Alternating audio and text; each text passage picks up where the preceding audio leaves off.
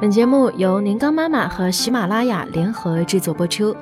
年糕妈妈让一亿中国宝宝得到更科学的养育。吃饭、刷牙、喂药，天天上演战争。学一个小游戏就可以让娃笑着听话。关于游戏的育儿法，我们已经安利过很多次了。我是科恩铁粉这件事儿，你们啊也都知道。平时呢，我就会有点功利的用游戏育儿来让孩子配合刷牙、收拾玩具什么的，化解各种鸡飞狗跳的局面，真的很管用。当然，也有妈妈经常很困惑的问我，这些方法对我家孩子不管用呀？哪有像你们说的那么简单呀？所以嘛，今天我想从我和身边的妈妈们的实践当中，讲一讲如何提升演技。哦，不对。是如何真正的解决问题？一，我们先来看一个科恩的经典原版故事。科恩的女儿刚上学前班时，原本会独自穿衣服的她，突然啊就不愿意穿了。当科恩要帮助时，她又十分抗拒。每天父女俩呢都会在穿衣服上别扭好一阵子，直到有一天。无计可施的科恩随手拿了身边两个毛绒玩具，开始了他的表演。假装一个娃娃很毒舌，哈哈，他不会自己换衣服了吧？他不知道怎么穿衣服呀。另一个正能量的娃娃说：“他会的，他真的会自己穿衣服。”毒舌娃娃反驳：“他才五岁，才不会自己换衣服呢。”正能量娃娃信心满满：“他会的。”她是最了不起的姑娘。就这样，神奇的事情发生了。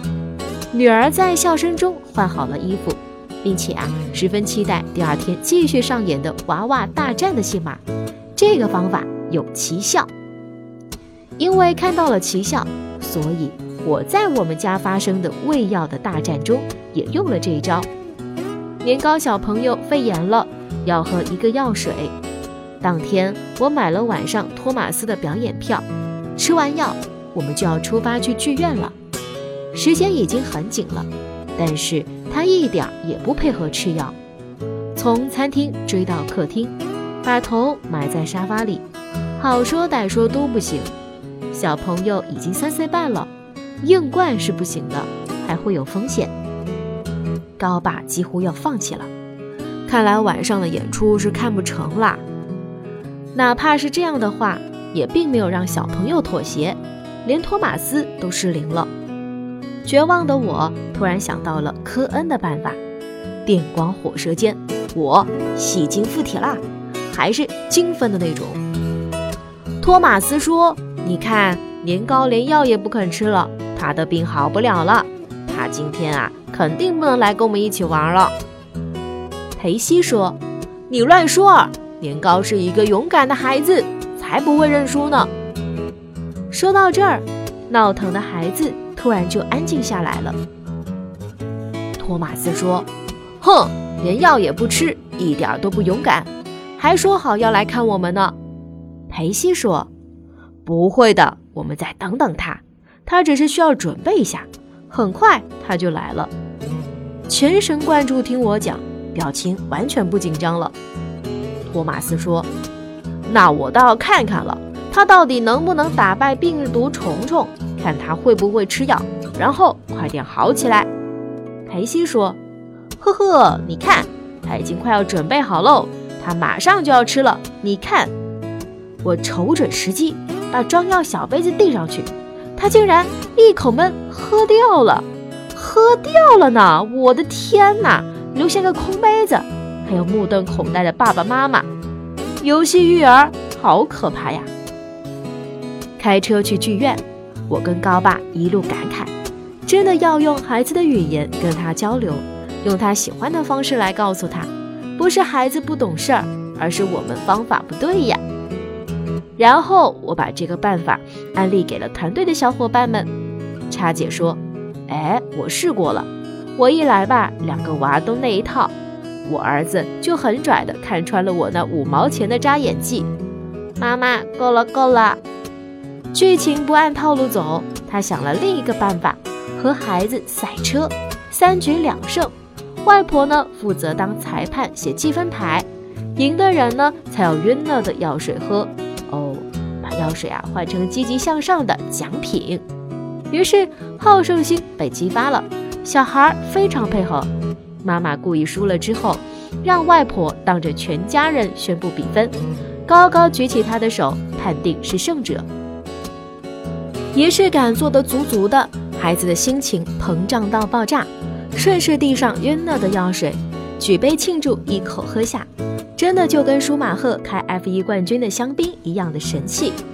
你看，这是两种截然不同的解题法，但也是同一种的解题思路。如果说科恩老师提供的是一种方法论，那么妈妈怎么真正的运用它，其实是建立在对自己孩子的了解基础上的。年糕喜欢小火车。把托马斯和培西视为伙伴，叉姐的孩子看过《赛车总动员》后，就一直喜欢模拟黑风暴和闪电麦昆的终极对决。每个孩子心情不同，场景不同，喜好不同，妈妈们的具体方法，也就是套路，也是不同的。如果你纠结于同样的方法不管用，那是因为还没有感受到游戏育儿的真正的核心是连结。而这种连结是建立在爸爸妈妈真正听懂了孩子的弦外之音上的。为什么科恩的女儿在穿衣服这件事上突然闹起别扭呢？为什么孩子非常抗拒吃药这件事？其实他们都在传递自己的情绪的。科恩的女儿因为要从愉快的幼儿园去相对严格的学前班，她用不要穿衣服的方式来传递。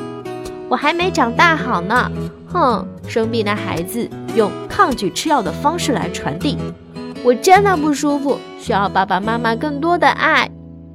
没理解的大人们呢，总用自己的方式来强行的解决表面的问题，却没有真正的和孩子达到心灵的连结，所以呢，还会困惑：我用了孩子的方式，夸张的演戏，卖力的游戏，是不是要一直这么下去呀？